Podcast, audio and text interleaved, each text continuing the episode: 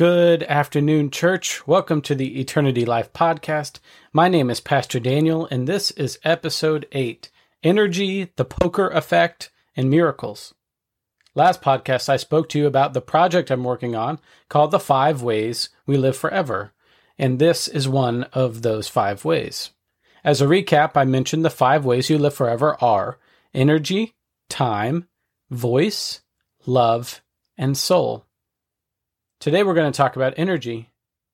I said that already you are eternal. That that's both religious language and scientific language. And every part of your body, every cell, nucleus, atom, and subatomic particle of what makes you you is eternal. As far as we know, it has lived since the beginning, over 13 billion years ago when a singularity produced an extremely improbable chain of events that led to an expanding universe in microseconds and an even more improbably created a solar system that could have a planet one day be teeming with life. Perhaps even still less probable that at least one such form of life would evolve in a way to become self aware, known in some religious communities as the Great Emergence. How many times can we use the words extremely improbable to discuss our existence before the word miracle feels a little more like le mot juste? Albert Einstein says either nothing in the universe is a miracle or everything is. Some may say that calling life a miracle is perhaps coloring too rosy of a picture on random chance that has worked out in humanity's favor. Some might say that we read too much into our near miraculous existence, that we are an inevitability inside of an ever expanding multiverse. It was bound to happen that something would grow somewhere. And I want you listeners to know that I am very pro science. I didn't know that was something religious people had to say, but these days, apparently it is. I trust scientists. I trust the scientific method, that things can be rigorously peer reviewed in journals. I trust our medical professionals who are doing what they can to bring integrity to everything they do. I am in awe of the scientific community, how scientists work to remain objective, how often scientists are willing to drop previously held ideas when they get new information. I wish the religious communities could do that. Science gives us so many great tools for our toolbox. Scientific method, where you come up with a hypothesis and you test it. You can do things to make them more academically rigorous, such as have a control group or a double blind study where those administering the study don't know which group is which. You can publish your findings and have them peer reviewed. And finally, you can wait for someone else to test your hypothesis and draw the same conclusions. Science works really well for lots of things. And one of the things that it works really well is explaining physics, cause and effect for us. When things are testable, they can become knowable. Of course, the problem and and maybe the opportunity for religious communities is for all the things that we don't know, things we can't test. Like why did the Big Bang happen? We don't know. Why were we created? We don't know. Was Jesus raised from the dead? We don't know. What is our purpose? We don't know. What will happen next? Just don't know. Science works really well to test the things that can be tested. And yet, when we look at our lives, we see so much that's untestable. And for lots of the big questions of life, proofs aren't as helpful as faith. We don't live in a vacuum. There's no control group for you. Our lives aren't static. We have seemingly infinite number of variables. Our outcomes are not verifiable. On some level, we must choose to believe that life either has a design to it or it doesn't. Either everything is a miracle or nothing is.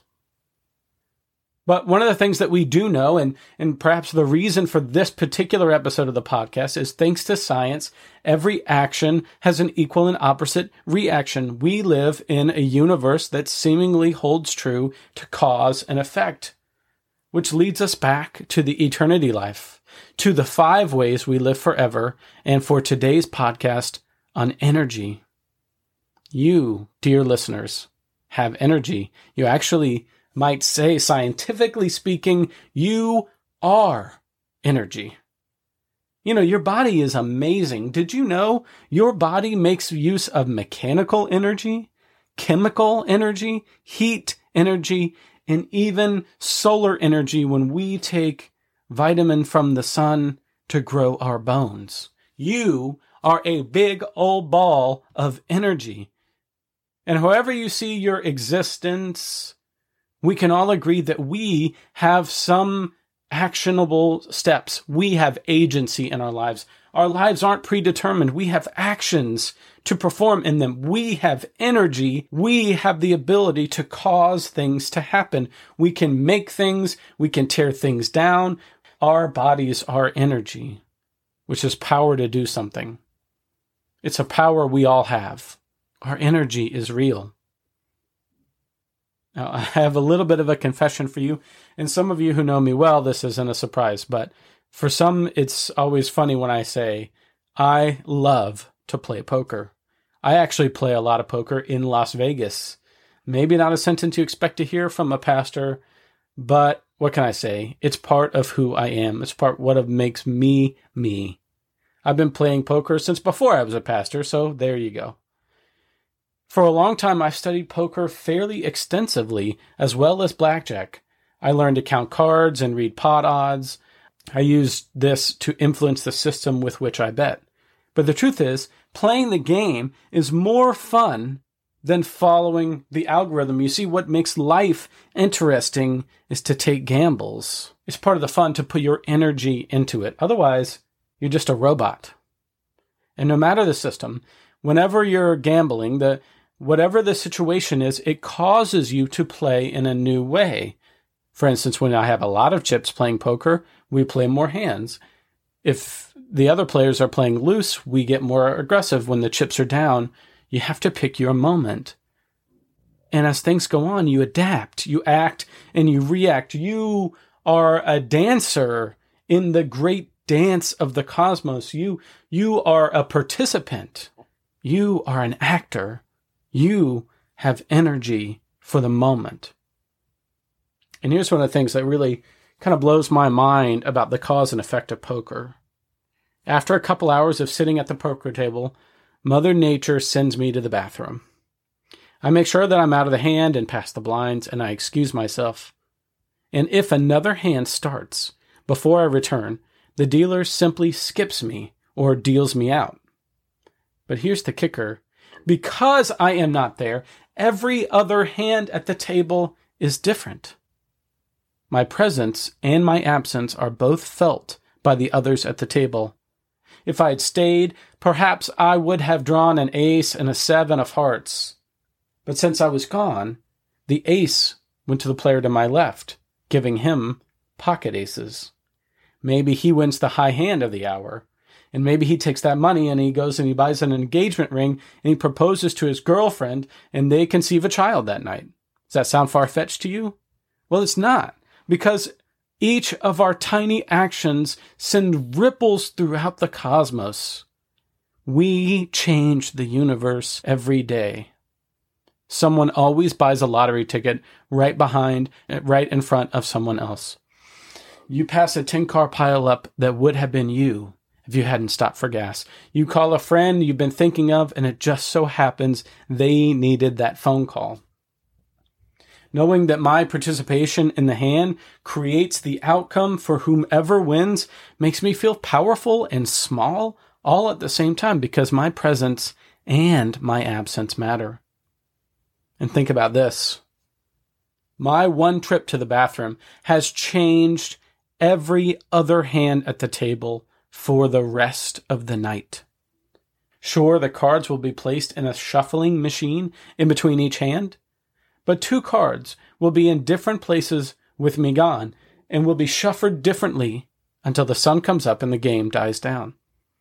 The next day, the new dealer will bring out a new deck and start over. And here's where the analogy ends. Because God's universe does not bring out a new deck for tomorrow. Everything that I do today will slightly but definitely alter the course of history tomorrow and the next day and the day after that. Everything we do has causality. It has repercussions. Every action has an equal and opposite reaction. And your dynamic energy, dear listener, has the power to alter the universe. And, and we don't live static. We live dynamic, which is really an unusual thing in this universe. You ever heard of Halley's Comet? Did you know that Halley never actually saw Halley's Comet? Halley predicted correctly the path because the comet orbits the Earth in the exact same path, and Halley predicted it, and it followed that predictable trajectory and passed by the Earth in the manner in which Halley had predicted it, so they named it after him. But we are not so predictable. We don't simply orbit. We're not just stuck in gravity. We have life and agency. We influence others and they influence us. Unlike nearly everything else in the universe, we are not predictable. We have choice, and that is what makes us alive in the eternity life. We have actions, and they change everything that happens after you. Now, you could see this as the kind of news that would cripple you. It could make you stay home and deny yourself moving through the world. If I never sit down at the poker table, you think, then I won't affect anyone or anything, and everyone else will be better off. But that is the real lie. Because so little of the universe actually has agency, the fact that you do means so much more. And of course, it doesn't work you can't opt out of your life. You have family, you have friends, you have neighbors, you have community. You eat food that came from somewhere. You participate in an economy. You vote. Please vote. You drive. You smile and you die. You can't stop your impact on the world. Just like footprints on the moon, your footprint is forever on the earth. And after the earth is gone, your footprint extends into the universe. You matter. Your energy matters. Of course, the Bible offers us good news for our energy. Jesus tells a really funny parable about two brothers who both lie to their dad in Matthew 21. The dad asks them both to go work in the vineyard. One says he will not go, but then he goes. The other one says that he will, and then he doesn't. Jesus asks the crowd which one that God prefers and they say the one who went. Even though his words were wrong, the one who still went, at least he showed up. At least he took some action, some agency. And Jesus tells us that God prefers that we show up, even if we said that we wouldn't. and I know, believe me, I know you don't always feel like showing up. You don't always feel it. Sometimes we don't want to go to work. Sometimes you're not sure if there's anything for you to do that would leave a good, lasting impact. One of my mantras is this You don't have to move on, but you do have to move. I spent a summer as a hospital chaplain dealing with the various situations of trauma, pain, and loss. As a pastor, I have held friends' hands during several sad and horrible situations. Losing someone like a spouse or a child is horrible, worse than dying yourself. And to them I say, you don't have to move on, but you do have to move. One day I performed a graveside funeral for a young woman who had cancer and went quickly. We'll call her Lisa. I spoke of her loss of life as a tragedy and admitted that I often had a tough time when God takes away those too young. The mother of the newly departed came up to me and asked me for a copy of the sermon that I had preached. I gave her my copy from my notebook and I didn't think anything of it. Then two weeks later, I received a letter in the mail from Virginia State penitentiary. It was Lisa's father. He told me that the sermon I preached that day had made its way to him and that it had touched him and it made him feel like he had raised a kind daughter. His life wasn't a total waste. After all, he had helped raise this daughter, this person for whom we, we had just lifted up. He said, her life and death made him want to lead a better life. The words spoken at her death made him want to lead a new life, even though he wasn't even there at the funeral to hear those words. But Lisa's mother put energy into making sure those words got to Jim, and new life was given to a man in a prison cell. The letter didn't get to Lisa's dad because of random chance. It got to Lisa's dad because of energy. Our lives have far reaching implications. And the gospel tells us that the resurrection means even death can bring on new life. You have power, friends of the podcast. You have energy, and the ways we use it live forever.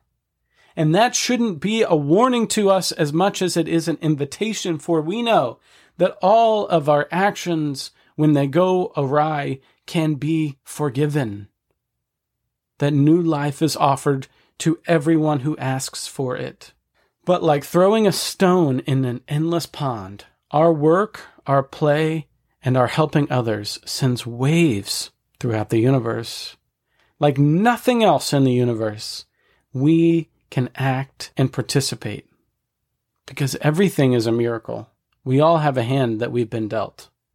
And I don't know about you, but I'm all in on the eternity life. Are you?